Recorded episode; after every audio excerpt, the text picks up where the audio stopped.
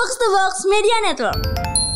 boleh berkomentar tapi kalau orang nggak mau dengerin komentar lo nggak apa-apa Betul. gitu Dan juga kadang-kadang orang yang ngasih komentar kadang-kadang nggak suka nggak siap sih kalau komentar ditolak. iya itu sih Oh sombong. Iya. lagi-lagi udah tahu Iya. sombong banget lu. Ya. iya. maksudnya kalau Mane meninggal kan salah dia Apalagi spesifik karena sakitnya jantung Iya. lagi. untung-buntung gitu loh Undung bundung. Undung bundung. kalah jadi abu menang jadi arang. Jadi arang gitu loh. Iya. kata, kata dukun ya ups iya kata dukun iya iya juga ya. Kalau kalau bener dia masuk penjara kalau kalau salah jadi tukang bohong dukun goblok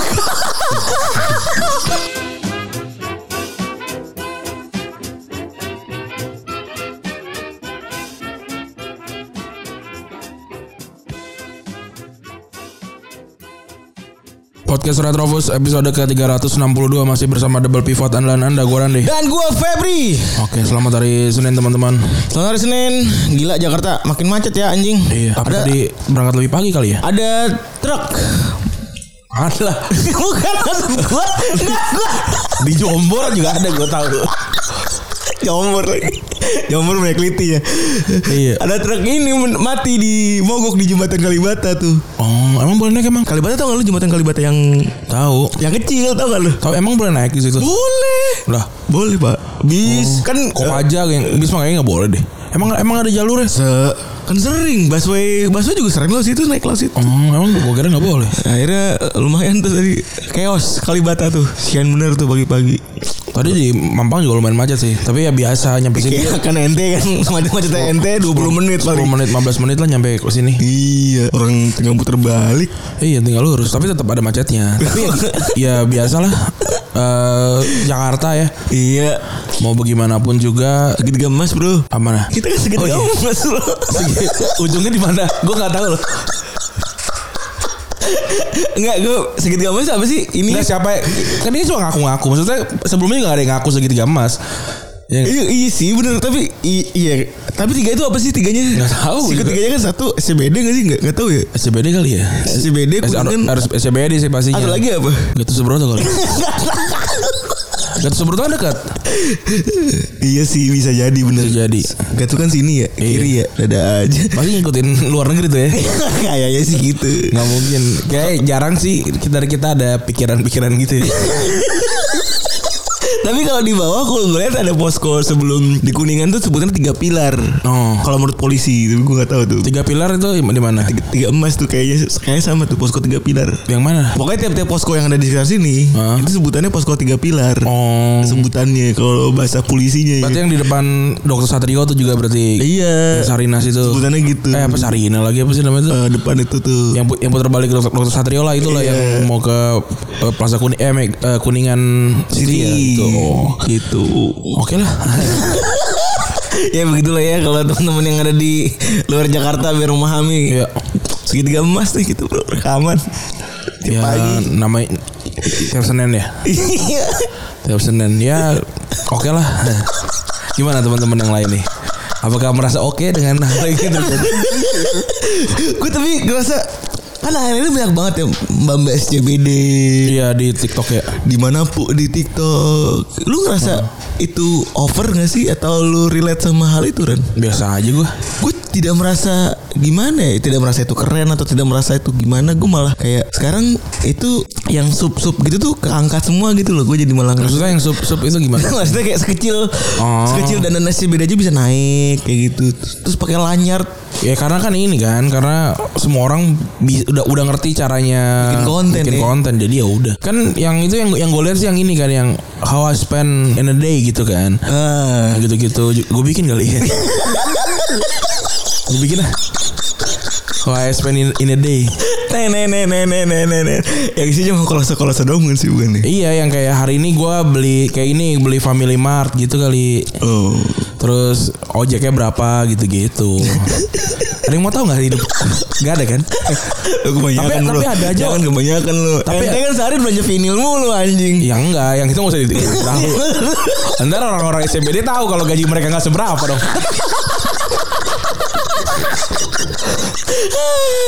Gue mau kalau jangan gitu nggak jangan yang gitu-gitu di ini ini makan-makan biasa aja. ya kan? Kasihan ya ntar Iya. ya. Ntar insecure ya Iya. Udah Udah beli sepatu nyicil ya Iya, iya, gue jangan deh, gue sarankan belinya yang ini aja, yang mungkin bisa dibayar sekali gitu. Tapi lu ngerasa beruntung gak sih kita ada di kantor yang mana bebas gitu dan dana. Iya, ini gue pakai sendal. Wih gila, akhirnya beli nih. Beli gua. Apa namanya? Eh mereknya tuh lupa yang Ayo apa? Tebel-tebel ini. Hijack. Hijack. yang sendal kayak perahu nih. Enggak cuma satu, gue beli dua, beli dua langsung kan. Respect Karena Karena harus sejuta dong. sejuta, tapi kan ini promo dari satu koma berapa jadi satu juta doang. Respect. Ada yang mau bayar nggak nih? Gue gue punya dua nih, yang warna hitam sama warna putih. Tapi iya gue juga ngerasa kayaknya anjing kalau seandainya gue ada di dulu pas kita di Wisma juga Hmm.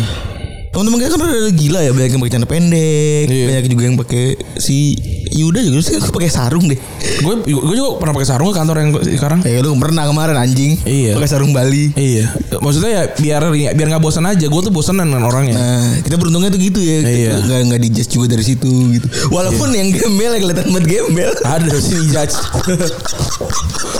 Kalau itu beda ya udah cerita ya. Pakai baju bebas bukan berarti lu berhak pakai baju gembel ya. iya bener, rapi aja gue sih. Bener. Rapi. Pantes dah. Heeh.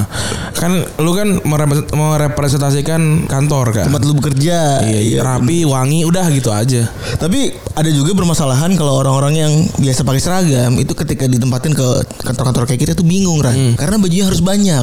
Oh iya, Ta- tapi gue juga juga jadi kadang jadi bingung deh. Kalau gue nongkrong sama gue ngantor baju sama. Soalnya kan emang baju bagus gitu. Maksudnya baju yang gue pakai ke kantor kan juga Iya, baju baju bukan baju pantai. bagus apa ya? Baju Baju, pergi. bebas ya baju pergi lah gitu. iya, sebetulnya kalau kita bahasa rumahan kan baju pergi. baju gitu. pergi gitu. Jadi sama gitu. Mau nongkrong bajunya itu, mau kerja bajunya itu gitu. Iya. Paling apa yang ganti sepatu gitu paling diganti yang Bener. yang agak bersihan yang mau disiapin gitu aja. Jadi gak ada bedanya ya. Gak ada bedanya gitu. Ya gue sih eh, bersyukur lah walaupun bukan lulusan terbaik satu kampus ya. Tapi bisa kerja yang happy gitu. Tapi itu kenapa sih masalahnya? Kenapa orang-orang jadi marah-marah sama dia? Jangan kenapa orang jadi salty sih? Sebenarnya permasalahan gue adalah itu sih sebenarnya. Gue gue paham dia tuh kan awalnya kronologinya dulu kan dia di chat sama seseorang Maba lah, nggak maba. maba minta dijokiin bercanda pasti minta dijokiin eh, uas gitu kan karena susah gitu terus dia jadi ngegas kan apa segala macam gitu terus nyebutin eh, dia dulu gimana dan gitu gitunya kan terus gua pas gua baca kayak oh ya udah gitu Tidak ada yang harmful dalam chatnya dia loh bener. iya cuma emang dia bersikap tidak ramah aja gitu tapi kan ya nggak apa-apa gitu kenapa kenapa memang harus dibikin ramah gitu kalau emang nggak mau gitu Dan gue balik lagi tuh DM ya. iya Maksud gue tuh DM dan dia yang salah mungkin di screenshot sih Eh itu sih, itu dia sih. gitu tapi kalau apa- apa pun yang apa pun yang dia komentari gitu maksudnya nggak ada yang nggak ada yang nggak menghina fisik nggak ada yang ini juga gitu Gue balik lagi tidak pas lagi ngeliat itu nggak ngerasa ini patut diramein dan patut di tanda kutip dikeroyok gitu ya mbak-mbak yang ini. Untuk kali ini gue tidak agak agak sedikit kurang sepakat gitu ya meskipun jadi lucu aja gitu. Jadi lucu gitu. Iya maksudnya kalau ada orang kayak gitu terus lu komenin apa iya kenapa gitu? Maksudnya gua nggak dapat keseruan. Bener. Pasti juga ada followers yang cepu anjing kan taruh di Twitter kan. Pertama tuh Maksudnya ya udah sampai situ aja bro gitu. Gua gua nggak ngerti sih eh, kenapa kenapa dimasalahin. Walaupun kada gua walaupun gua kalau gue pikir lagi gue juga mengerti kenapa dimasalahin gitu loh. iya iya karena iya. karena attitude Lagu. buruk dan apa segala macam gitu. Tapi kan itu kan memang sudah dia sudah gini loh. Kalau gue screenshot DM gue yang gue yang gue lagi tengil artinya kan gue udah konsen untuk dianggap Tengil. tengil gitu gitu loh. ya bang ini emang tengil tapi buat gue balik lagi eh mungkin konteks dia nggak tahu bercanda kali jadi bahan keseruan Kan juga bukan nggak tahu ya. Maksudnya kan kita, kalau kita kan bukan creator yang mengedukasi orang supaya behave baik, terus juga apa namanya eh, sopan gitu kan atau ngasih tutorial gitu kan. Jadi kita yang yang nggak punya kewajiban untuk memberikan nilai-nilai luhur ya Oh, iya gitu loh.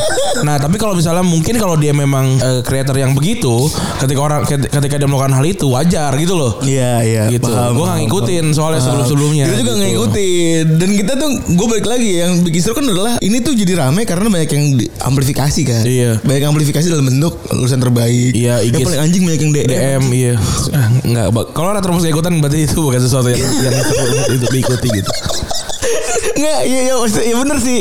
Gue juga nggak tidak menganggap jadi itu seru gitu. Karena pas gue Iya. lihat, iya ya udah sih. Kayaknya mbaknya juga lagi lagi bete kali ya, bagaimana Iya, gitu. itu. Gue balik lagi gak langsung ngejudge apa gimana ya. Ya oke lah lu, lu bilang kita nggak seru apa gimana. Tapi kita ngerti gitu. At some point mungkin ada ngertinya. gitu. Iya. Enggak, enggak usah yang paling dah. Gua. Yang nge-reply apa yang nge-DM DM gitu yang bikin konten-konten dia gue juga tahu lu juga kadang-kadang suka anjing kalau ngebales gitu. gue tahu Pak partikular spesifik manusia-manusianya gitu. Udahlah. Gak usah soal-soal ah elah berak iya, gitu loh. Itu kan yang jadi yang jadi tanda kutip jadi lucunya tuh ada malah di situnya gitu. Iya. Mereka yang nge-mocking si ini orang gitu ya dan dan nge-DM DM sosok Iya, kita juga tahu kelakuan apa iya. gitu. Joki joki joki. Kita Iya. tahu in real life kelakuan lu kayak anjing Iya. Lah. Gak usah lah. Please mbak-mbaknya lon gitu loh. Maksudnya Biasa Biasa aja. Iya lagi itu jadi hipokrit ya malah anjing. Iya. ya. Cuma pada baik-baik aja tuh kan kalau kalau kita kalau kita emang emang kadang-kadang tengil kan makanya kita nggak ikutan. Karena kita begitu juga. Iya, iya. Kurang tengil apa kalau apalagi kalau gue yang megang akun di, di, di IG kurang tengil apa. Iya bener-bener lu screenshot screenshot orang temen-temen gue tahu gue tengil gitu. Gue mah real gue Tapi real bener kita tuh ya. iya, gue mah bener real gue Kita juga gak pengen dibilang hipokrit sih Orang lu juga tengil gitu. Iya. Gak ada yang gak kenal gue tengil kan? Maksudnya kalau gue yang melakukan terjadi di sosial media gitu Wah kok parah banget gitu. Ya lu gak kenal gue Gak kenal gue Terus ikut, ya, nge-reply gue ya dapat balasan yang kayak gue lakukan biasa sehari-hari gitu maksudnya Aduh makanya lebih baik tidak berkomentar kalau itu Dan- Gak, gak, Bukan gak komentar Gak ikutan Bukan gak berkomentar Iya dan apa-apa tuh nggak nggak perlu ikut gitu maksudnya. Maksudnya lulusan terbaik HI, HI lulusan terbaik itu kan cuma soal angka kan Iya sih. Lu merasakan nggak teman-teman lu yang lulusan terbaik jadi sesuatu nggak? Gue lupa siapa lulusan terbaik Masalahnya itu juga Gue di tempat gue pada pada jadi S3 dosen sih. Maksudnya pada bagus karirnya. Kalau lu tuh jadi begituan tuh bagus ya indikasinya ya maksud gue. Kalau di sipil ya. Kalau di gue itu kalau yang lulusan terbaik itu tuh ya kadang-kadang lulusan terbaik tuh dia yang nggak pernah nendang anjing gitu yang nggak pernah parkir sembarangan tuh ya. Eh, eh, bukan harusnya dilihat dari dua sisi ya berarti Iya. ya. Jangan cuma lihat nilai akademisnya doang ya. Dia bisa kumpul apa enggak, bisa bergaul apa enggak. Iya kalau itu kan ada nilai-nilai yang kayak apa Soft eh, skill. so- soft skill gitu ya nggak ada sih misalnya Nah itu lulusan terbaik di gua itu ketika masuk ke jadi S3 apa jadi S2 gitu-gitu ya dianggapnya ya nerd aja, bukan yang keren atau oke atau gimana. ya lagi-lagi masalah apa referensi keren orang-orang kan juga beda-beda maksudnya kalau kalau gue pengen S3 ya gue keren juga gitu loh ada gue kok ada tapi ada lucu juga. Ini ada titik lucu juga. Kok bisa orang nyebut kalau gue lulusan terbaik gitu. Ya kan gua pede angka. banget. Pede banget tapi ya. angka kan angka waktu dia wisuda angka terbaik dia pasti Oh, panggil pertama. Semoga benar ya. Iya, enggak tapi gue nggak lupa deh. Emang dia nulis gitu ya, lulus sebagai lulusan terbaik Unpa, HI Unpar gitu. Iya. Oh, iya, Dia iya, nulis tuh di ki- kiri bawah gue. Ya, pede sih. gue nulis di kiri bawah tuh gue. ya pede bagus sih. Cukup oh ya apa pun apa pun yang dia lakukan pasti itu kan sudah dalam kesadaran penuh ya. Betul. Gitu. Jadi dan kalau ada, ada backlash gitu ya dia juga sadar sadar penuh akan apa akan balasan-balasannya gitu. Jadi Lu udah. oh, main watif deh, main watif. Seandainya lu dibecandain begitu di Twitter yang ngelakuin apa? kalau misalkan gue Rame nih, ya kan misalnya kok udah rame gitu, kok rame kayak mbaknya ini kan udah gak bisa lu kontrol kan. Iya iya, misalkan berarti kan gue ngecekin apa eh, berkata-kata kurang kurang pantas di DM terus gue screenshot kan. Iya. itu aja tuh udah gak lu iya. Tapi misalnya misalnya Kita main watif aja deh, iya. pertahanan pertahanan gue sedang bobol gitu ya. Gue lagi gila, screenshot. lagi, lagi lapar deh kan tuh udah paling tai Iya, tuh kalau lagi lapar. atau tuh. dia yang screenshot kan gue nggak usah kontrol. Oh, iya, oke. Dia screenshot gitu kan, terus ya udah gitu. Pertama kali gue bilang gue memang begitu orangnya gitu. Iya nggak selesai dong. Iya, Karena kan emang kelihatan. Iya, Maksudnya mau di mau di DM gitu, di luar begitu gitu. Walaupun ya pasti kan ada momen-momen yang yang apa polite gitu. Nah itu gue yang bohongnya gitu loh. Tahu tahu. Nah gitu. Tahu sih gue. iya. Tapi kalau lu kena begitu Bang Ajis pasti ikutan sih. Oh iya. ada tuh yang yang gitu-gitu mah ikutan tuh. Bang Ajis, Arya, Iya terus ikutan tuh. Uus. Dicengin sih pasti. Dicengin, dicengin, tapi dicenginnya maksudnya kayak semangat gitu. Tapi ya udah gimana dong maksudnya? Kalau kalau gue sih mendingan begitu. Jadi gue nggak lupa gitu persona mana yang gue pakai. Oh. Personanya dipakai yang sama aja lah, tangil-tangil aja gitu. Maksudnya nggak nyari followers juga gitu maksudnya. Iya juga Iya kan? sih bener. Terus gue juga nggak foto-foto yang bagus-bagus gitu. Nge-tweet juga ya seadanya aja gitu. Enggak yang santun santun amat. Enggak, enggak. Karena enggak enggak di situ ladang uangnya. Iya sih. ladang uangnya kan di Retropus. Dan masih ewak juga kita kan. Iya, alhamdulillah gitu. Tapi ya pasti bakal ada momen-momen lu ke, ke, kepleset deh. Iya. Ada momen-momen kepleset ya udah kalau kalaupun ada, kalau menurut gue ya orang tuh bakal lupa sehari sih. Dan nggak perlu yang gimana gimana Ba- juga gak sih?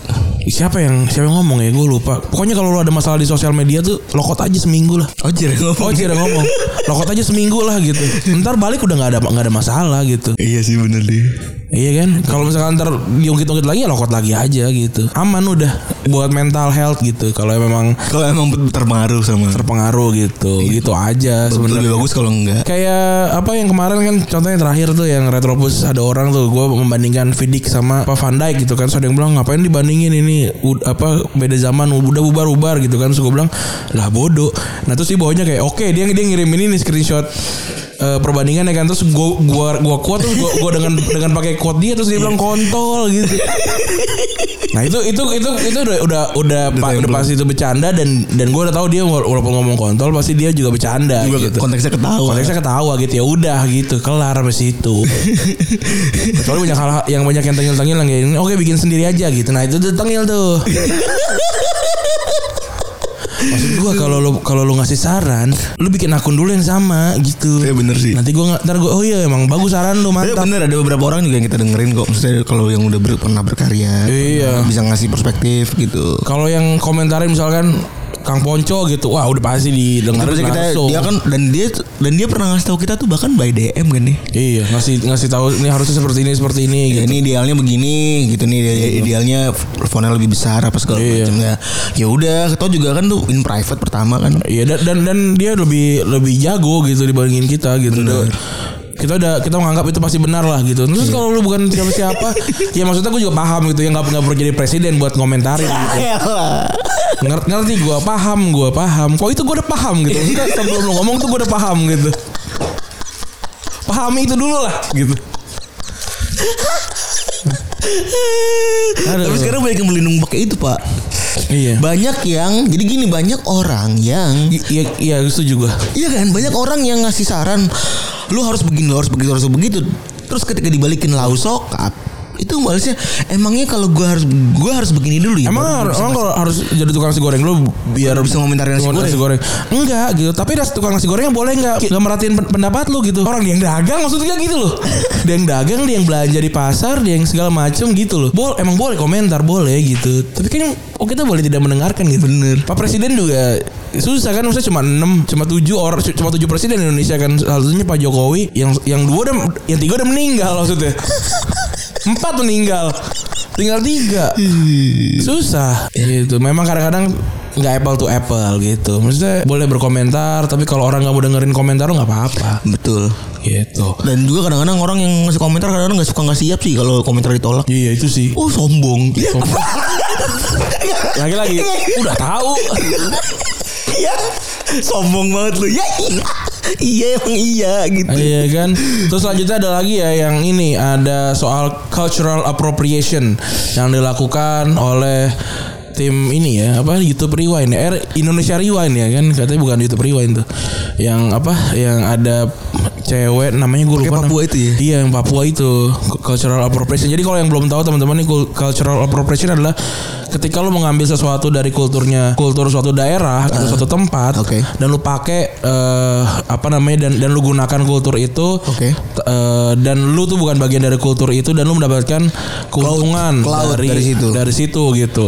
Dan makanya juga salah gitu. Kayak kayak kemarin tuh ya gua aja kan nggak nggak nggak sebegitunya ngerti tentang kultur Papua. Tapi yang jelas yang dia pakai di dadanya itu kan buat di pinggang sebenarnya itu kan.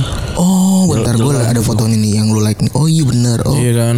Nah itu itu jadi jadi rame gitu. Tapi banyak juga yang eh, mempertanyakan kan. Maksudnya artinya berarti nggak boleh dong orang orang orang lain pakai pakai budaya misalnya budaya Papua gitu. Boleh. Tapi ya benar pakainya gitu. Benar pakainya gitu. Dan juga ada yang nanya lagi berarti kan kalau gitu Papua kenapa boleh pakai budaya Jawa? Ya memang boleh gitu. Tapi gini, maksudnya yang tentang cultural appropriation ini adalah posisinya adalah yang lu ambil kulturnya itu posisinya selalu dirugikan gitu.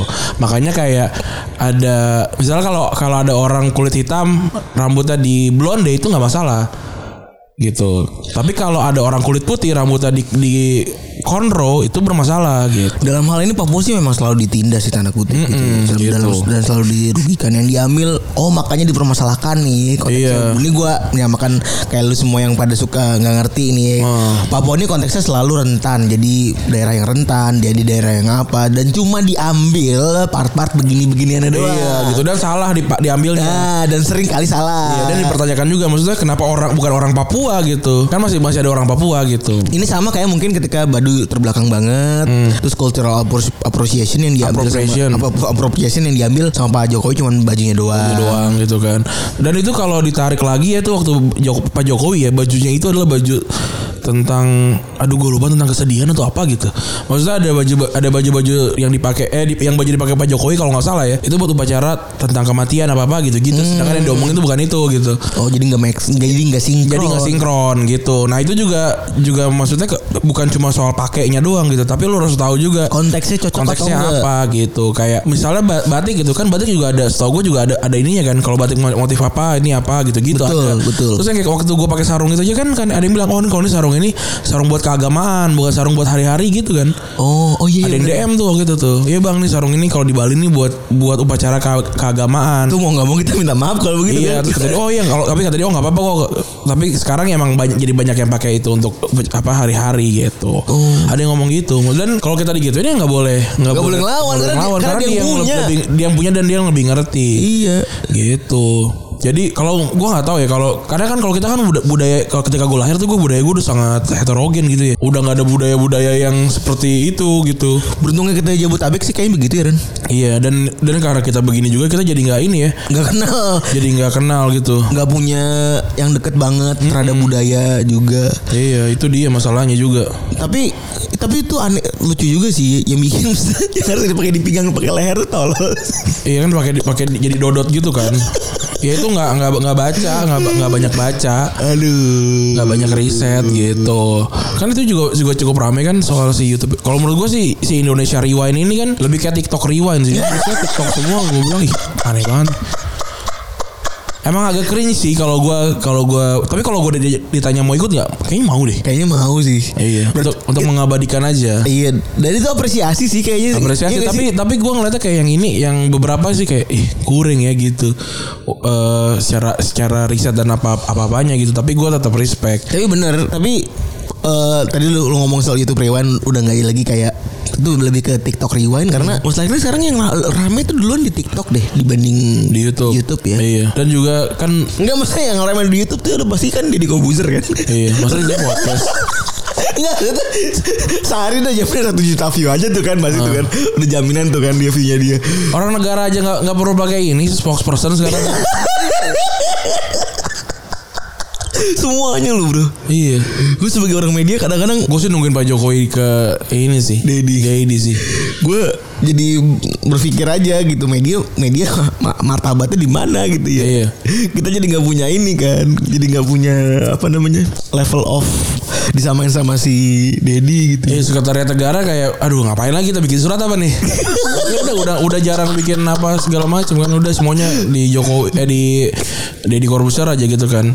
Ya tapi ini kan sebuah perubahan ya yang terjadi di apa di era ini ya. bener Jadi kita harus impress juga gitu. Oh ya udah. bener dan nggak munafik traffic paling besar di YouTube saat ini di Kobuzer gitu Iya, nggak tahu nyokap gue nonton nggak ya di Corbuzier ya. Eh, tapi maksudnya bisa bisa menjangkau eh, ranah-ranah yang sudah pasti banyak orang yang tidak bisa jangkau, apalagi eh, TV-TV nasional gitu. ya. Bener. Jadi ya make sense aja. Dan kalau sebagai media gitu ya, gue udah kulik beberapa orang gitu kan, yang orang di balik-balik mereka yang masuk ke Dedi gitu ya. Mungkin pertama pendekatan kali, mereka lebih suka pendekatan ke Dedi kan. Dan juga ini sih soal waktu apa namanya bicara sih sebenarnya itu kalau kalau buat gue sih. Karena lu punya punya waktu sejam untuk klarifikasi itu waktu yang cukup. Sedangkan kalau nongkrong di pagi-pagi pasti happy atau apa itu kan per lima menit per lima menit Udah dipotong. ya. iklan segala macam. Belum lagi harus nanya apa apa Bu Ustad segala macam. Macam datang kan gimana nih Bu Ustad ya nggak boleh lagi bah ini Yang Ustadz Iya, lagi. ada- ada kan? Iya juga.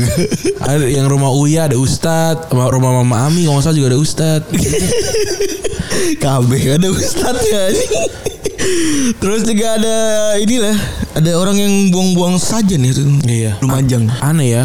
Tapi tapi gue memahami sih. Maksudnya kan gue pernah pernah ada di lingkungan itu ya. Maksudnya gue ada lingkungan yang yang seperti itu keagamaan ya. lebih ke gua kita juga paham gua gua berbeda juga paham sebenarnya yang diajarkan kepada mereka mereka ini apa gitu Iya. lebih ke cara menghargai itu mungkin mereka yang belum belum ini kali belum bisa mengaplikasikan itu gak sih Nggak maksud gue juga kayak gini loh. Kalau emang lu pengen ngebuang gitu dan lu tahu kalau itu naik ke media, Jadi rekam. jadi rame, jadi rekam dong.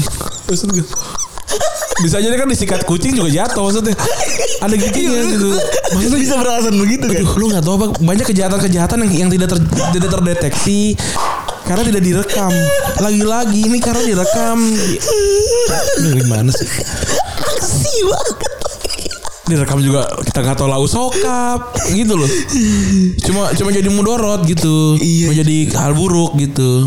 Gak usah direkam lah gitu, gitu mah Iya, aduh aneh banget sih. Kan jadi tidak toleran maksudnya. Berjuangnya dalam diam aja gitu Kalau emang berjuang gitu gitu Lah, iya gitu. Nggak isunya ini bergeser gitu Iya kan aneh juga gitu. Ya saudara kalau misalnya di zaman Nabi dulu juga begitu bisa digebukin masa. Iya kan ada momen-momennya gitu juga Iya, gitu apalagi- perjuangan-perjuangan. Iya bener bener banget iya.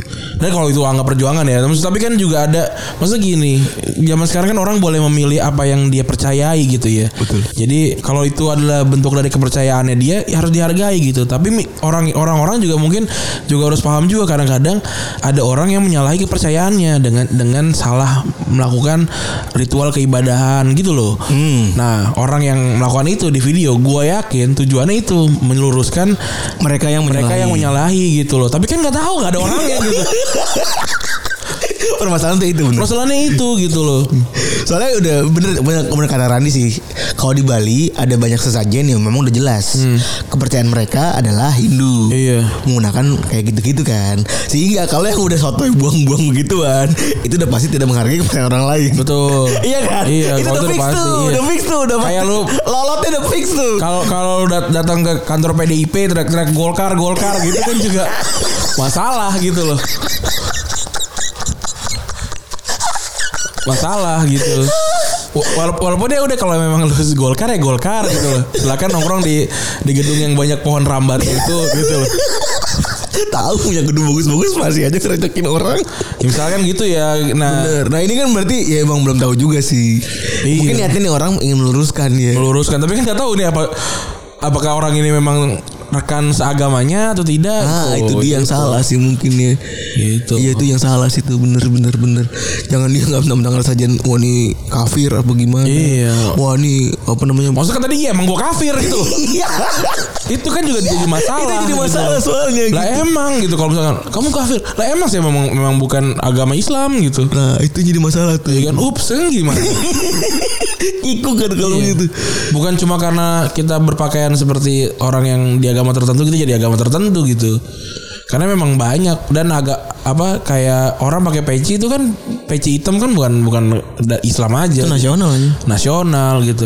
Bahkan peci putih juga orang-orang apa Yahudi pakai peci putih gitu. Hmm. Bahkan penyebutan nama Allah aja kan juga sama orang tiga-tiganya turun dari langit gitu loh. Iya. Agama langit.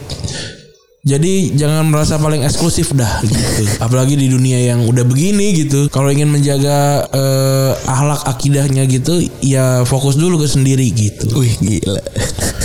Tapi yang begitu-begitu gak dengerin kita jadi percuma gue ngomong-ngomong kayak gitu. Ini nggak apa-apa. Biar kita kita kan kita kan mungkin alhamdulillah sudah bisa mempengaruhi banyak orang ya. Iya sih. Termasuk Rapli kan. Kenapa? Nih apa? Terima ewak kan gara-gara bos ada kerja terobos. Dia kerja apa sih dia?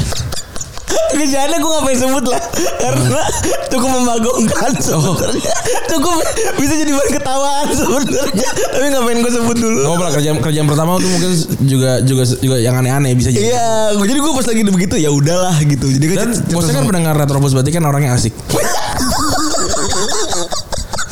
Pasti dong certified bos asik. Iya benar benar benar. Kalau kalau dengerin yang lain enggak lah. Tapi ente utang budi banyak bener ya beli sama kita ini. Iya. Skripsian bahas kita. Iya. Aduh. Ya udah lah ya, itulah. Kita ngomong sepak bola ya. Ya udah lah ya. Eh, di apa namanya sepak bola di minggu ini kayaknya gak ada liga ya, termasuk kecuali di Liga Italia doang. Liga Spanyol ada. Kalau Liga Spanyol udah mulai, Liga Spanyol. Oh, udah. Liga Spanyol nih. Barca menang. Satu satu sama di menit 95 kebobolan. Aduh. Tapi ya udah aja ya. Tidak mempengaruhi hidup kan. Iya biasa aja. Di Liga Italia ketika eh, semalam ada pertandingan seru ya, ada drama 7 gol. Juventus menang 4-3 lawan AS Roma ya. Iya. Nih buat yang nonton selamat tapi kayaknya jam 3 pagi tuh ber- udah berat banget jam 3 pagi hari Iya. Senin tuh luar biasa berat ya. Terus ada Inter yang menang 2-1 lawan Lazio, Milan menang 3-0 lawan Venezia dan Atalanta. Wah, ini dia nih. Menang 62 ya, luar biasa ini. Luar biasa. Dan secara klasmen Inter masih masih di atas ya. Hmm. Meskipun eh, punya satu satu game on hand, kedua ada di Milan dan tim favorit kita ada di peringkat 4 masih ya. Ya. Ya akan menyusul sedikit lagi. Ketika lawan-lawan lengah dia akan hadir. Tiba-tiba dengan memukul eh, banyak lawannya nih. Serie A masih terbuka untuk Atalanta ya. Masih jauh, masih sangat terbuka. Iya. Kalau Atalanta menang kita harus ngapain ya? Kalau menang Serie A ya. Oh iya ngapain? Kita live lah yang gede-gedean ya. Oh. Kalau Atalanta menang, semoga lah menang lah. Untuk ya, gimmicknya banyak banget Yang disiapin gimmicknya Juaranya apa belum tentu Ya, Udah musik mikirin gimmick nah juara kan kita nggak bisa mengusahakan. Iya Usaha mereka pribadi. Oh enggak Usaha mereka berbeda dan, dan dibalikin Mereka mau atau enggak Itu dia Itu gitu. dia permasalahannya gitu Atlanta ini gak sombong soalnya Makanya kalau bisa menang sekarang bisa jadi kan musim depan degradasi kita nggak pernah tahu. Ah itu dia makanya Jadi mereka lay low aja, mau- ya mereka mau menang-menang kalau enggak enggak. Udah gitu aja sih kalau Atalanta. Terus ada gosip transfer yang udah mulai banyak ya Yang paling menghebohkan Indonesia itu adalah Mesut Ozil katanya mau ke Rans FC Ya katanya si Raffi Ahmad udah WhatsAppan ya. Deket banget tuh oke Lalu oke Raffi tahu nggak dia pindah ke Fenerbah karena lama tuh karena apa? Karena dia nggak nggak menundurin gaji dari Arsenal. Mas Rami tahu nggak mas kalau Mesut Ozil bukan Mary Sekarang Mary banyak, banyak nongol di podcast loh. Iya Iya ngom- ngomong ngomongin masa masa, masa lalunya Raffi ya. Iya bener Oh lu pasti lihat di TikTok kan TikTok. Ya kali gue nonton Luna Maya podcast. Tapi itu cuma sekali sih kan gue di si Mary itu Mungkin dibaca-baca kali ya. Jadi gue nonton, nonton, berkali-kali. Nonton berkali-kali Dicaca satu episode itu singkat gue Gila itu orang TikTok pada anjing-anjing juga. ya. Kenapa? Ya itu motong-motong punya orang. Itu aja Justin Shaw dipotong-potong mulu anjing. Oh iya iya. Gua gua nggak nggak nyampe itu gue. Gue nyampenya pasti Vincent Desta gitu. Iya Vian Desta gitu-gitu Iya. Yang apa apa. Ya nanti juga orang sadar lah. Enggak Ini kalau sadar yang dicari apa sih Iya. Ngumpul-ngumpulin begini ya Lu terkenal. Eh Mas ya ya suka motong-motong podcast ya. Enggak Enggak tahu juga kan Iya. Mungkin dibuat dijual kali ya TikTok ya akun TikTok. Mungkin sih Mau di cloning ya Iya. Tapi kalau di cloning kan TikTok mainnya FYP ya Iya nggak ngaruh. Gak banyak ngaruh Soalnya 95% tuh FYP dari FYP Bukan dari following Jarang orang klik followingnya ya. Jarang dan Following lu pun kalau lu udah jarang engage sama tuh following lu tuh nggak bakal di FYP lu Iya. permasalahan itu doang Kecuali kalau misalnya ada, ada kayak ada cewek cakep nih yang ini kok nggak nongol-nongol lagi nih. Nah gue search tuh biasanya. sama kayak Ogut sih lu men gue tuh. Oh lalu sama tuh. Tapi ada cewek cakep Gue cewek cakep demen satu tuh Yang ngomongin film Ngomongin hantu Tapi mukanya agak-agak datar tau gak lu. Ya loh kok bisa itu kan? Bukan ngomongin hantu Tapi dia gak ngomong gitu Dia dia punya six sense gitu Oh gue nggak tahu. Lu gak pernah nonton masuk. Kacamataan Nggak masuk di gue. Mukanya agak-agak Mukanya cakep tuh satu tuh Oh. Sama yang paling males sebenarnya joget-joget sih Gue jauh-jauh jarang keluar di gue. Oh jarang keluar ya Jarang jarang. Kalau lu sering nge-like joget-joget Pasti keluar joget-joget Oh enggak, gue gue biasanya yang yang lucu-lucu gitu-gitu. Hmm. Nah, yang kalau yang, yang cewek yang cewek-cewek ini biasanya ini apa namanya unboxing gitu-gitu. Jadi ini keluar. Lu Oh. kalau joget-joget di akun lain emang Enggak ada, gue kan gue pakai akun Retropus. gue nonton pakai akun Retropus. Kalau gue pakai akun lain gue Oh, gue? Joget-joget tuh Lihat-lihat joget-joget Oh nih Mantap yang- Boleh juga tadi Kalau yang tipe, tipe gue, gue follow di Instagram. Lari ke Instagram bro Iya. Gila. Ya kan gue Tapi followers TikTok tuh banyak gak sih maksudnya yang TikToker TikToker tanda kutip TikToker sebutannya gue gak tahu ya. lumayan lah 30 ribuan lah. Oh. lumayan Di IG. di IG dan itu kayaknya juga di follow di followingnya kalau kalau di gue tuh kayak mal lo nggak kelakuannya tuh Oh. follow yang following kayak maling di gue tuh Yang udah pada naker-naker lah ya. Iya. Naker dah. Iya. Hebat kata. disikat disikat sikat nih kan Terus eh selain itu ada City yang katanya mau beli Isak atau Vlahovic kalau misalnya dia nggak nggak jadi beli Halan ya. Ya. Nih City nggak duitnya banyak banget dan katanya Arsenal juga mau ngincer dua orang ini Vlahovic bahkan katanya udah mau ditawar tapi nggak dijawab sama pihak Fiorentina. iya 80 juta kalau nggak salah iya. Terus juga Isak tuh main di mana sekarang?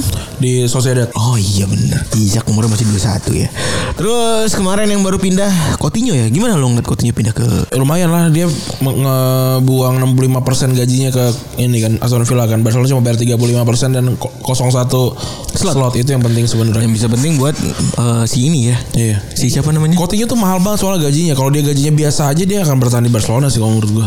Soalnya dia ya berguna gitu, tapi ini gaji mahal banget. Kemarin-kemarin tuh dia gak main gara-gara cedera atau emang Cedera, cedera dan dan bonus soal bonus kan. Kalau dia naik main, main sekian lagi kan bonus ke Liverpool kan. Oh Itu masalahnya sebenarnya. Pusing banget ya jadi Barca ya anjing. Makanya udah kacau deh ini si Coutinho memang memang sudah seharusnya di- dibuang sih. Jadi makanya mungkin buat fans Barca atau kalau gue sih pribadi malah gimana yang ngeliat Barca sekarang tuh nggak pengen ngeledek aja udah jadinya. Tapi sekarang si ininya eh, director footballnya bagus tuh. Siapa gitu lupa namanya gua. Baru kan. Kalau Alemani kan ini presiden ya? Bukan. CEO, CEO. CEO iya. Pokoknya, pokoknya pada, pada baru-baru kan semuanya nih bagus-bagus. Dan emang buat ngerombak sih ya udah ini paling setahun dua tahun kali ya. Iya. Ntar balik lagi nih pasti lama sih yang lama sih yang sekarang kan juga juga udah masuk tim utama nih nih. Betul.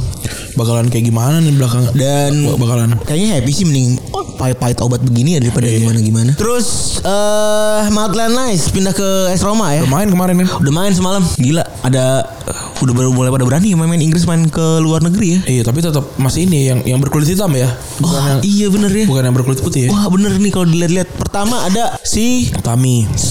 Tom Tami Maitland Niles. Terus yang yang pulang juga si Smalling juga kan Smalling. si, Smalling kulit hitam. Kulit hitam. Trippier kan juga maksudnya bukan kulit putih kan? Trippier juga kulit berwarna. kulit Iya. berwarna. Terus Ademola Lukman dulu kan pindah juga. Iya bener. Terus Jadon Sancho juga sekarang di sana. Kan kulit- kulit hitam kulit juga. hitam juga. Iya, bukan Siapa namanya jarang. anak buahnya anaknya Jadon Sancho tuh Bellingham. Bellingham juga kulit hitam. Kulit hitam. Iya. Bener juga ya. yang da, yang di luar main main itu Eric Dyer itu juga udah udah dari kecil di Portugal. Portugal. Nggak ada nggak keluar dari kulit. Terus dia dia nggak nggak- nggak dari Inggris. Itu bukan homegrown ya? Bukan dia nggak homegrown tapi dia orang Inggris kan sama aja. Iya. Hmm, menarik juga nih ya pola-polanya ya. Iya. Mas Randi emang muka. Wah, kamu jago kayak gini-gini. Nih yang dengerin langsung di tweet langsung nih. Tapi iya bener juga ya.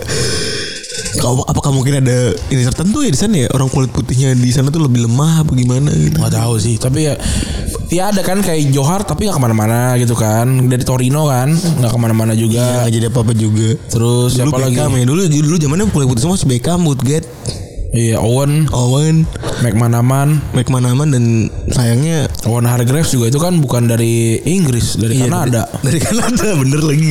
Dan itu akhirnya melebes semua ya. Tapi ya semoga eh gue nggak tahu ya anggapan kalau main Inggris tuh nggak bisa main di luar negeri semoga bisa ter bisa ter inilah bisa di direduksi ya direduksi dengan ada yang kayak gini-gini nih. Terus juga eh, kabar dari Piala Afrika ya.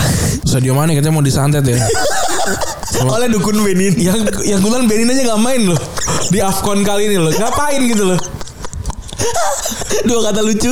Dukun Benin. Nggak, maksudnya nggak maksudnya ngapain dia gue santet gitu Karena dia ngomongin gue santet aja lah. Pak bapak apa apa urgensinya nih nyantet dia nih gitu ya saya mau nyantet aja Benin main enggak ya aneh banget Ada dah aja dah. nggak valid nih Dan ngapain enggak maksud gue tuh kalau nyantet gitu ya. Nggak lagi nih gak wartawan tahu dari, dari mana nih Wartawan mau nyantet deh Bapak ke, ke semua dukun gitu kan kayak ada da- kan Pati di sini kan yang terkenal dukunnya gitu kan. Sana ada daerah yang mirip-mirip Pati gitu. Bapak mau nyantet main bola? Tidak. Bapak bapak bapak oh saya mana gitu. Iya, aneh banget. Atau ya dia bikin bikin press re- release kali. Aneh juga kan. Ketahuan dong kalau misalkan saat, maksudnya kalau Mane meninggal kan salah dia. maksudnya Apalagi spesifik karena sakitnya jantung Iya. lagi. Untung-buntung gitu loh. Untung, untung. Untung buntung. Kalah jadi abu menang jadi arang. jadi arang gitu loh. Iya. Kata, kata dukun ya, ups iya. Kata dukun iya iya juga ya. Kalau kalau bener dia masuk penjara, kalau kalau kan jadi tinggal bohong. Dukun goblok. Kata dukun, dukunnya gak bisa tidur tuh. Aduh gimana ya ngomongnya ya. Aduh anjing banget. Aduh cepunya nih balik lagi siapa sih ini? Iya nih. Jadi ini ini adalah sebuah wawancara terbanal kalau menurut gue nih. Bodoh juga ya dukunnya. Terus jawab sama nanti gue percaya cuma sama Allah aja. Iya udah. Ah, gue ada ada ada, gue ada jadi ada dialognya. iya. Sebel juga gue. Aduh. Dukun goblok nih. Tapi ngomong-ngomong soal black magic di sepak bola ya. Ini yang bakal mau kita bahas kali ini gitu Iya. ya. Mostly kan kalau di dunia sepak bola internasional itu paling terkenal adalah black magic dari Afrika ya. Iya. Entah kenapa gitu Padahal kan maksud gue Semua negara kayaknya punya black magic gitu Iya. Kalau di filmin juga ada gitu Setan Brazil juga ada Ada ada dia Inggris ada. Setan Inggris juga ada Amerika. Tapi ya, Inggris, setan Inggris sama Amerika punya kan di rumah.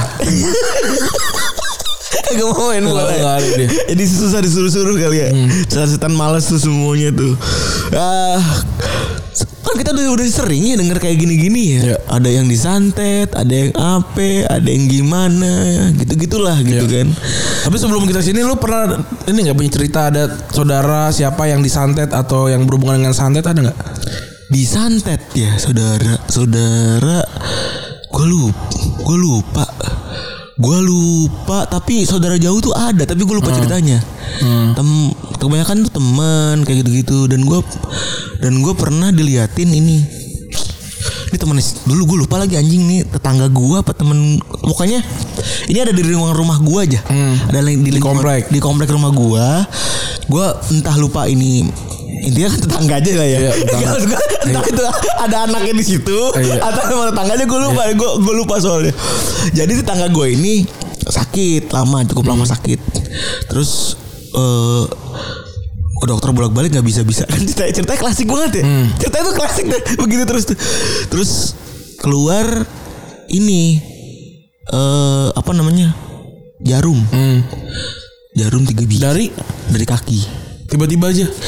Eh pas lagi diobatin alternatif Oh. alternatif tuh datengin ceret keluar Kalau ternyata bisa tendang kotak tuh.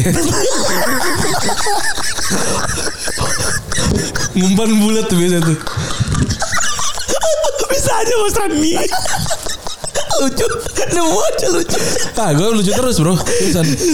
Terus iya udah jadi udah ke dokter tuh gagal udah ke mana tuh gagal akhirnya gak ada ngedatang ngedatengin alternatif terus akhirnya juga udah keluar keluar jarum tiga biji segitu. terus tunjukin gue sama tangga gue karena dulu gue masih kecil masih umur 8 atau 9 tahun gitu. Diliatin oh ini ini ininya. Terus kakek gue juga kakek gue bukan bukan black magic sih dia mah katanya nyimpen. Hmm. out of nowhere pas lagi setelah kakek gue meninggal tujuh hari setelah kakek gue meninggal tiba-tiba ada orang jauh datang ke rumah. Hmm.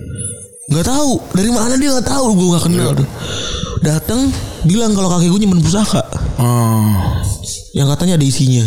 Terus di, di mana nyimpennya? dan ternyata ada di laci meja di kantor ruang kantor kakek gue Hmm. keris bentuknya kecil banget nggak bisa ngeliat nih ya. yang denger bisa ngeliat kan Ada keris-keris di inilah di di apa namanya? Mall di mall-mall gitu. di Eh, miro keris-keris miro tangan kecil-kecil ada ada kecil gitu.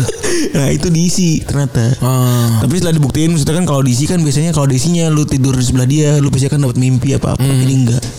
Tapi menurut tuh bawa bapak akhirnya ada isinya ya udah akhirnya dikasih aja udah. Oh dia mau diambil sama dia. Heeh. Hmm, nah kalau ini waktu Kalau ada? ada kakek gue meninggal tuh. Tapi ini bukan ini sih, bu- bukan santet ya. Yang sama gitu juga. Jadi pas kakek, kakek gue meninggal kan eh, sakit lah dia intinya gitu kan. Nah, terus abang gue tidur tuh di di, ru- di ini di kamar kita dulu kamar masih masih bareng tuh.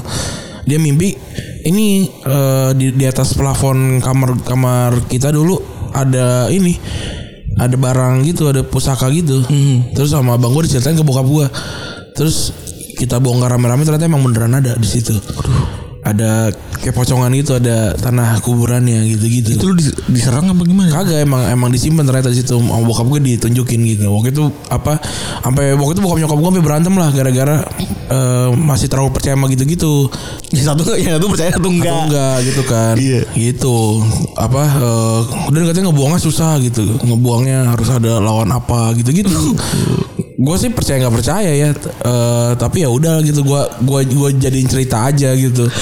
Kalau sebenarnya terbaru tuh pembantu gua, pembantu gua yang gue ceritain tuh pernah diperkosa sama suami sendiri tuh lah. Itu. Hmm. Jadi karena suaminya itu eh, nikah sama cewek lain gitu ya, dia berpacaran dengan cewek lain secara tidak resmi gitu ya, eh, secara si- siri gitu. Nah si cewek ini digadang-gadang itu mengirimkan santet kepada nih orang, kepada pembantu gua, yang menghasilkan pembantu gua tuh kalau lagi mens ceritanya itu darahnya menggumpal-gumpal. Hmm. Serem banget. Iya. Segede-gede bulat-bulat gitu katanya. Iya, iya. Diunjuk. Bini gue diunjukin kan nggak mungkin gue diunjukin dong. Bini gue diunjukin gue mungkin gue diunjukin. Katanya serem banget. Dan akhirnya sekarang dioperasi. Oh. Jadi berujung pada sebuah kasus yang diceritakan oleh dokter. Ini satu banding satu juta orang Penyakit itu. penyakitnya. Oh. Sehingga ini jadi bahan penelitian dokter-dokter buat tesis gitu. Jadi kayak Oh. sekumpulan dokter gitu Ada pembantu ini. Tesisnya apa judulnya? penyakitnya ini Sebuah studi studi kasus Studi kasus terkait- pembantu yang lakinya pacaran lagi gitu. Bukan sudah kasih terkait itu pendarahan besar-besaran itu Iya, iya, iya. yang ada di yang ada di dari vagina dia. Eh, rahim itu kan. Dari rahimnya dia bener Dan buat gue sih ya jadi masuk akal sih maksudnya kasusnya satu banding sejuta gitu loh. Iya iya iya. Di dunia ketika itu diteliti sampai sampai kecipta dia. Oh, gr- gratis semua tuh udah tuh ya. iya masih gratis semua. Iya. Sampai kecipta cuman ya gitu maksudnya ya, rawat jalannya tuh panjang gitu. Iya. Sampai nggak bisa bantuin gue lagi. Kalau gue pernah waktu itu jadi temen gue lah eh, dia kalau jadi ba- bapaknya itu kerja di bank gitu. Nah terus kalau eh apa namanya naik jabatan gitu kan inilah cukup sengit lah gitu ya. Terus kita dikirimin santet. Tapi yang kena malah anak ya malah temen gue. Jadi dia kalau kalau di Sumatera itu apa lumpuh Lumpuh. lumpuh. Kalau nggak kalau apa kalau dia balik ke Jawa itu sehat lagi waktu dia kecil gitu.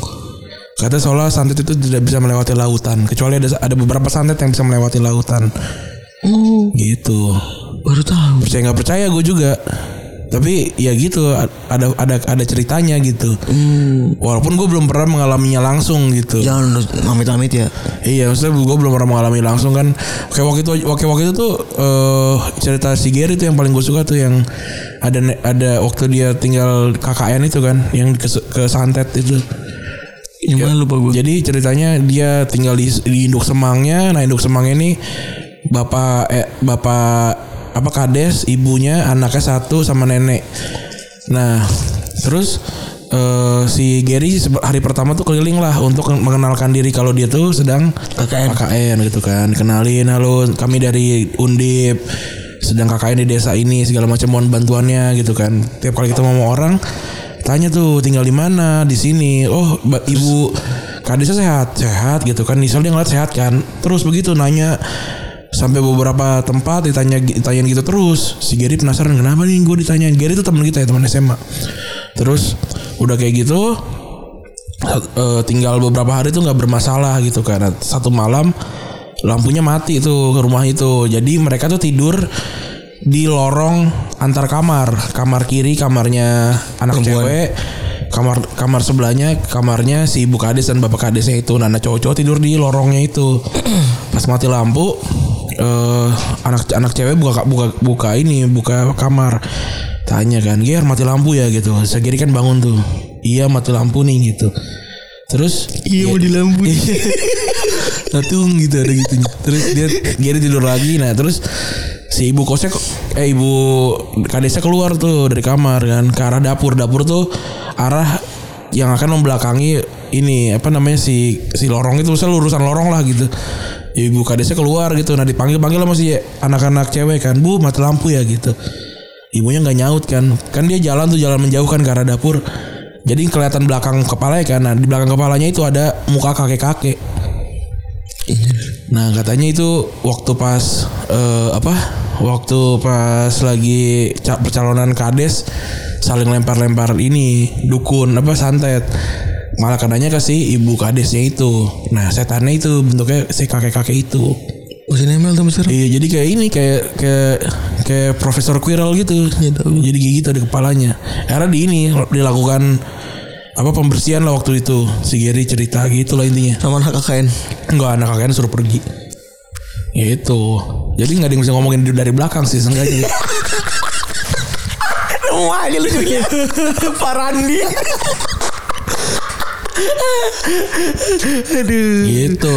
Itu santet yang pernah gue dengar cerita-ceritanya gitu. Walaupun gue belum pernah mengalaminya, semoga tidak mengalami lah. Mungkin kalau ada yang punya cerita santet silakan komen ya. Silahkan komen di reply aja langsung tuh. Iya, karena kadang tele pada reply-nya tuh di grup tele tuh. Iya. Habis gua bikin tolong bantu up gitu ya. Mereka pada reply tuh, ini Bang, ini pengalaman gua. Di reply aja nih biar Iya, rame. biar rame. Oke, kalau di sepak bola sebenarnya lobangnya adalah tidak adanya peraturan FIFA terkait ini. gitu. Iya bener Susah Karena kan Indonesia juga nggak ada Yang peraturan terkait santet Karena ada yang tidak percaya dan percaya gitu Jadi ya ini hal hal tidak resmi dari FIFA yang yang nggak diakui secara resmi lah ya. Dan mungkin juga di dimanfaatin sama para ini, para pecinta ilmu sihir ini. Iya Black Magic Enthusiast Geli banget gue Gue kaget nih. Dulu gue kalau dibayangin profil-profil di Instagram atau Twitter gitu Iya, ada kan. Black Magic Enthusiast Misalkan kayak fotografi gitu kan. Mini 4 WD itu Black Magic Enthusiast Aduh. Dulu di komiknya Di komik Salah satu komik Donald Bebek itu juga ada tuh ceritanya. Jadi final gitu Final Piala Dunia eh, Di dunia itu Terus di- dibantuin sama ini sama dukun-dukun ini, tapi semuanya pakai dukun, jadinya nggak ngaruh gitu loh. Jadi kayak yang pemain-pemain yang kiper gitu pakai jimat apa gitu-gitu, tapi jadi nggak ngaruh karena semua pakai dukun. Terus eh ya udah tahu kan ya banyak orang tuh semuanya taunya dari Afrika gitu ya kan dan karena secara spiritual kalau dari histori mungkin eh orang Afrika tuh memang kan banyak hubungan dengan para leluhurnya gitu kan kepercayaan mereka gitu kan dan itu diakui kalau kita ngelihat secara apa ya fenomenanya kan semua hal yang berbau dengan spirit, semua hal yang berbau tentang klinik-klinik itu kalau di kalau di berbagai macam film yang ada di Amerika ataupun Eropa itu berasal dari orang-orang kulit hitam kan ya, Iya. banyak kan ya. Entah itu voodoo, entah itu apa gitu ya. Jadi ya dikaitkan sama Afrika lah kalau misalnya di di sepak bola. Tapi ya se- sejatinya ya balik lagi setiap negara mungkin pasti ada gitu kan. Itali, Brazil, Iya kan, mau- dulu- kan dulu kan juga semua, semua punya leluhur lah ya. Bener. Indonesia juga banyak gitu kan. Iya. Dan sebenarnya selain magic, selain black magicnya sendiri, kepercayaan kepercayaan eh, para pemain kan juga ada juga masing-masing Iya. kan kayak kayak eh, Blang nyium palanya Bartes, Iya. terus juga ada lagi katanya Trapatoni yang suka nyebarin air-air ke lapangan tuh kalau sebelum main, terus juga ada lagi Gary Neville yang doyan cukur sama pakai baju yang sama sebelum main supaya MU menang. Nah, yang kayak gini-gini kan eh ya maksudnya ya secara nggak nggak sadar banyak orang juga yang percaya gitu meskipun Ya. itu bukan black magic gitu. Terus kalau kata jurnalis Goal.com Goal.com masalah Afrika yang namanya Nana Frimpong. Santet ini, ini ngomongin soal sepak bola spesifik ya. Santet atau ilmu hitam itu bakal berguna buat mereka yang percaya doang. Iya. Jadi nggak mungkin kena terhadap pemain yang nggak percaya sama hal tersebut dan itu disepakatin sama Indonesia juga ya. Iya kan banyak yang pertanyakan juga kenapa kok kita tidak menyantet saya George W. Bush gitu ya. Iya sekalian gitu kan Iya. biar berguna gitu katanya mereka mereka itu bisa terlindungi ketika mereka karena mereka tidak percaya sama hal tersebut Iya. gitu nah ini divalidasi sama banyak pemain yang pernah berhubungan atau pernah tinggal di Afrika ternyata Iya. Menurut Goran Stefanovic mantan pelatih Ghana bilang kalau black magic itu bukan hal yang nggak nyata tapi banyak orang yang belum paham aja gitu Betul. udah merasain kali anak-anak buahnya pada dikasih santet Karena dia juga kadang pas lagi nongkrong malam-malam lagi ngopi tiba-tiba terus ada bodas pati itu enggak? Terus Petra Dewingi pemain yang WBA dan Madura, juga Mad- Madura Madura United bilang kalau 70% pesepak bola di Afrika itu lebih percaya dukun dibandingkan pergi ke dokter. Dokter sepi tuh ya. Ini di Afrika pantas ya nggak ada dokter. Iya. Isinya dukun nggak Menurutku sih kalau de- dia pernah nggak mau ke dokter karena ketahuan takut nyuri umur. Coba tes dulu nih. tes gigi dulu nih. Tahuan anjing umurnya. Aduh, seperti yang kita omongin kemarin ya. Aduh, terus juga kalau kata si Domingi, at least 70% pemain percaya itu dan mereka bilang lebih mempercayai dukun ketimbang dokter sepak bola. Tapi Oda Domingi sendiri bilang, Iya. tiga tahun di Nigeria itu berguna buat saya. Karena karir saya meningkat dengan cepat. Setelah saya bertemu dengan salah satu dukun di sana. Tapi ini emang ini ya, emang jadi kepercayaan gitu ya. Kalau kan dukun tuh su- sukanya gini kan kayak tolong dong saya ingin dapetin eh, misalnya mau di Ayunda gitu gue bilang gitu kan. Terus nggak dapet dapet kan. Artinya usahanya belum belum sukses nih ayo kita coba lagi gitu kan keluar duit lagi kalau kalau sukses nah kan dapat gitu loh maksudnya Tapi itu- ini spiritual aja gak sih Ran? Maksud gue kan iya ini kan kayak Maksudnya di agama kita juga banyak tuh paji-paji gitu ya. Berarti paji-paji yang memberikan nasihat spiritual Iya, iya. gitu-gitu. kan ini ya manusia tuh pada hakikatnya memang eh, selalu mencari sesuatu yang lebih besar dibandingin dirinya sendiri. Oh. Itu Untuk dijadikan pegangan gitu. pegangan bernaung gitu. Itu maksudnya hakikat eh, mencari agama gitu ya. Apa kalau kalau dari penelitian-penelitian tuh gitu. Keren. Yes, mantap makanya. Segitu aja dulu lah. Terus Emeka Ezuogo main Nigeria tahun 97 bilang kalau di ruang ganti Nigeria itu dulu banyak banget aksesoris mistis yang menggantung dari masing-masing pemain. Aneh banget ya. Tonggora. Cicak cicak kadal Cicak apa? Cicak Toke dua. toke bundut toke. Itu dua. Iya, aneh banget ya. Dikumpulin tuh. Aneh banget tebu. Siapa nih ada orang orang gondrong mau ngerokok. Gak udah gudang garam. Iya. Oh, nasi padang. Oh, ini- Siapa yang bawa nih? Iya, wah, ini ini ini saya nih maskot saya. Oh iya iya. ada-ada aja. Ya. Nah, ada beberapa kasus atau ya banyak kasus ya hubungannya sepak bola sama eh, ilmu hitam ini. Yang pertama ada Bayor yang nuduh emaknya pakai ilmu hitam supaya karirnya tuh belangsak katanya. Iya, ini cukup ramai juga nih. Cukup membagongkan nih ya di tahun 2014 ada Bayor tutup di Tottenham dan bilang kalau misalnya ibunya yang ngirim sihir ke dia. Karena waktu itu ada Bayor lagi jeblok ya performanya ya. Jadi bukannya berlatih lebih keras, Iya. dia malah menuduh ibunya. melayangkan sihir juju. juju mah gemblong yor. Bukan sihir. Aduh. Ada ada aja, ada ada aja.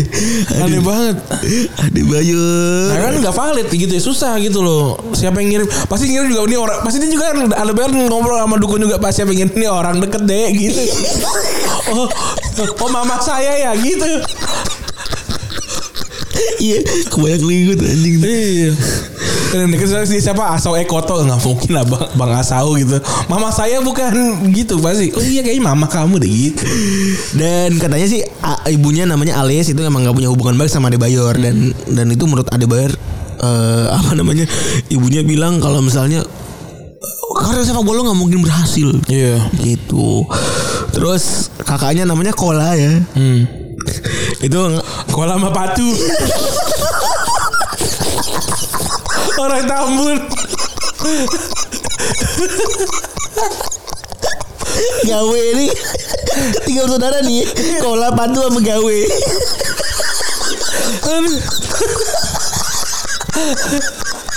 Lima. Kok Kola? Maksudnya kalau ada kalau ada Emmanuel Adebayor, kenapa kakaknya Kola?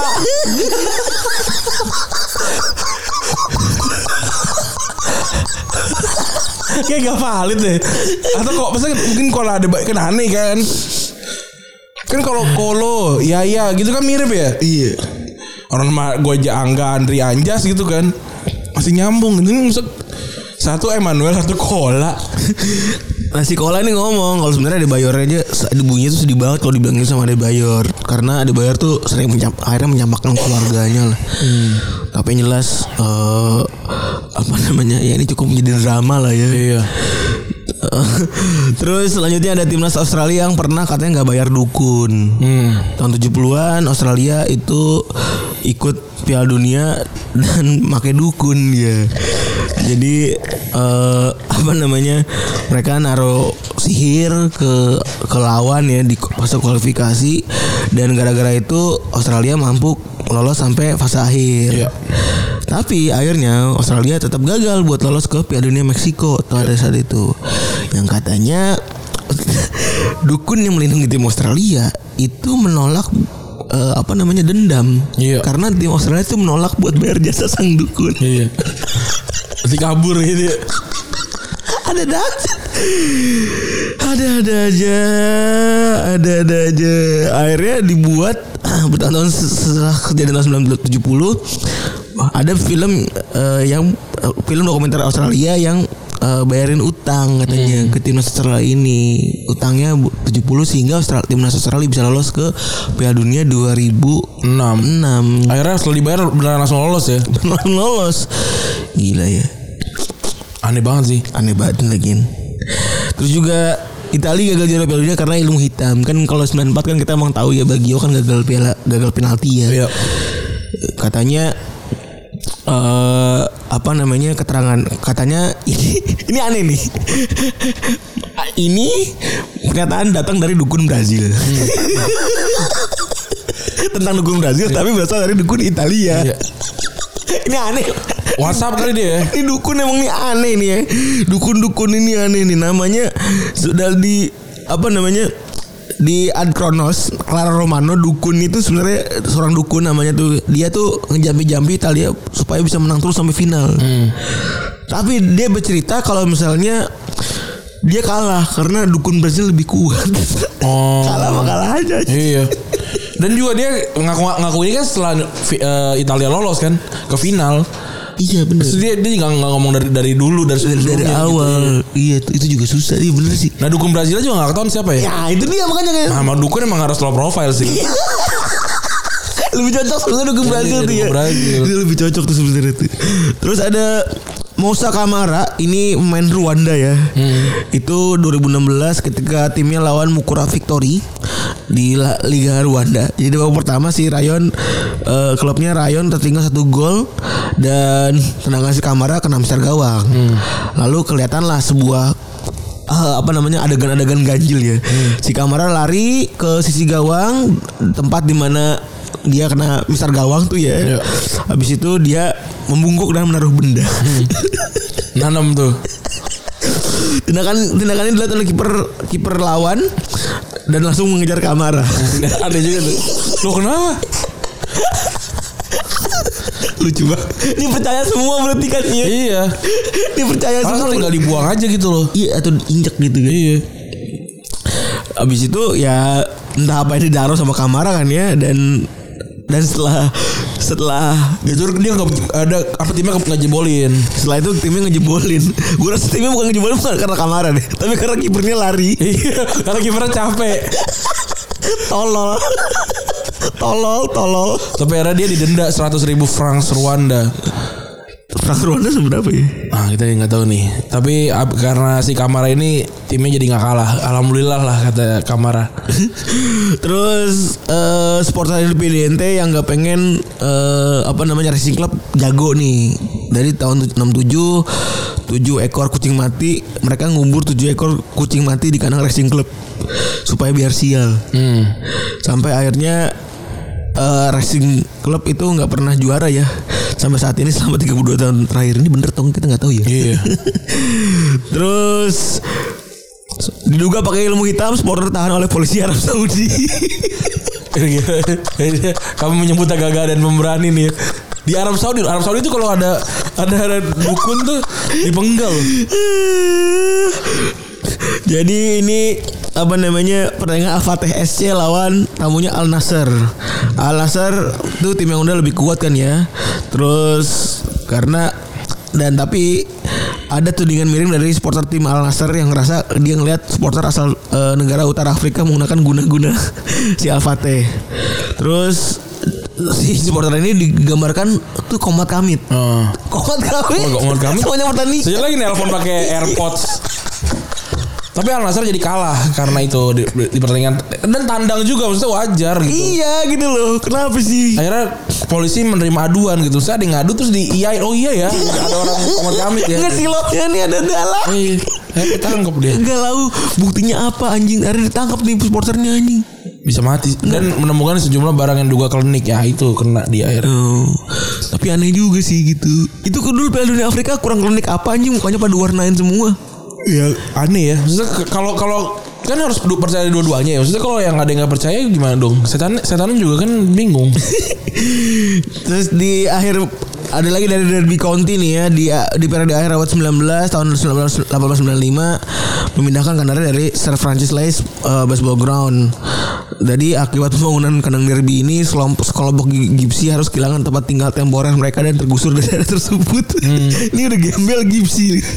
Gipsy apa sih sebenarnya? Gips itu adalah salah satu inilah satu suku ya bisa, bisa dibilang suku lah yang memang hidupnya nomaden gitu. Kebanyakan dari Rumania gitu Eropa Eropa Tengah gitu. Oh. Dan di semua Eropa ada sampai sekarang. Nah, uniknya karena sakit hati si kelompok Gipsy ini ngutuk dan naruh sihir buat Derby County. Sihir itu kata, ka- katanya ampuh karena Derby gagal menang setelah trofi pun walaupun mampu menembus final Piala FA sebanyak tiga kali. Dan tahun 46 Derby akhirnya mengutus kaptennya Jack Nicholson diutus untuk bertemu dengan dukun. Iya. Yang kebetulan sudah baru su- sudah berumur kurang lebih 49 tahun yang lalu berarti kalau dia naruhnya aja umur 40 udah 89 tuh dukun tuh. Kalau dia 50 umur udah 99 tuh dukun tuh. Si inget tuh. Masih tanya saya pernah emang naruh Tapi gak tahu yang mana. Pokoknya gambarnya kambing aja. Domba pak, kambing. Aduh, aduh ada nih. Inggris loh padahal ini bukan Afrika loh. Iya. Tapi memang kalau Gypsy memang terkenal kan sama sihir-sihirnya. Terus ada ilmu hitam di Kongo terhadap sambaran petir. Ini serem nih. Tahun 98 ada di Kongo terjadi peristiwa mengenaskan di jagat sepak bola setelah 11 pemain dinyatakan meninggal usai ter- tersambar petir di atas lapangan. Ini yang di YouTube ya? Ini YouTube. Se- Yang 11 11 pada tewas itu ya. Iya. Uniknya 11 pemain semua tim tamu. Hmm. Hal ini membuat turuan rumah keheranan katanya. Karena petirnya tuh nyamber tim tamu semua gitu. Iya. 11 pemainnya.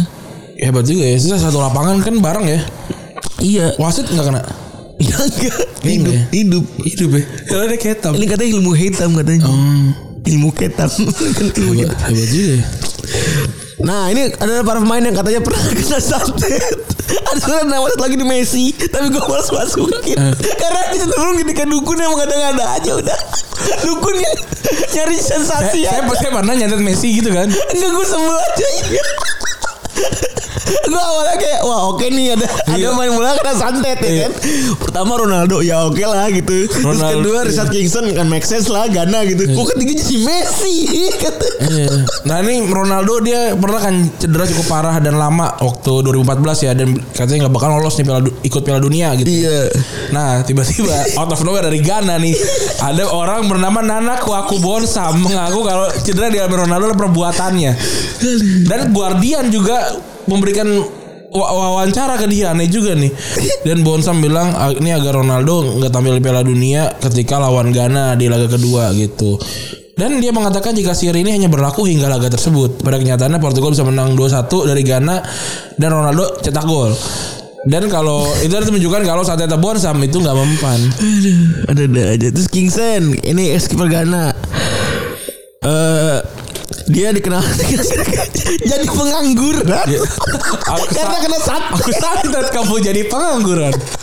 Coba deh teman-teman yang masih pengangguran kali aja disantet.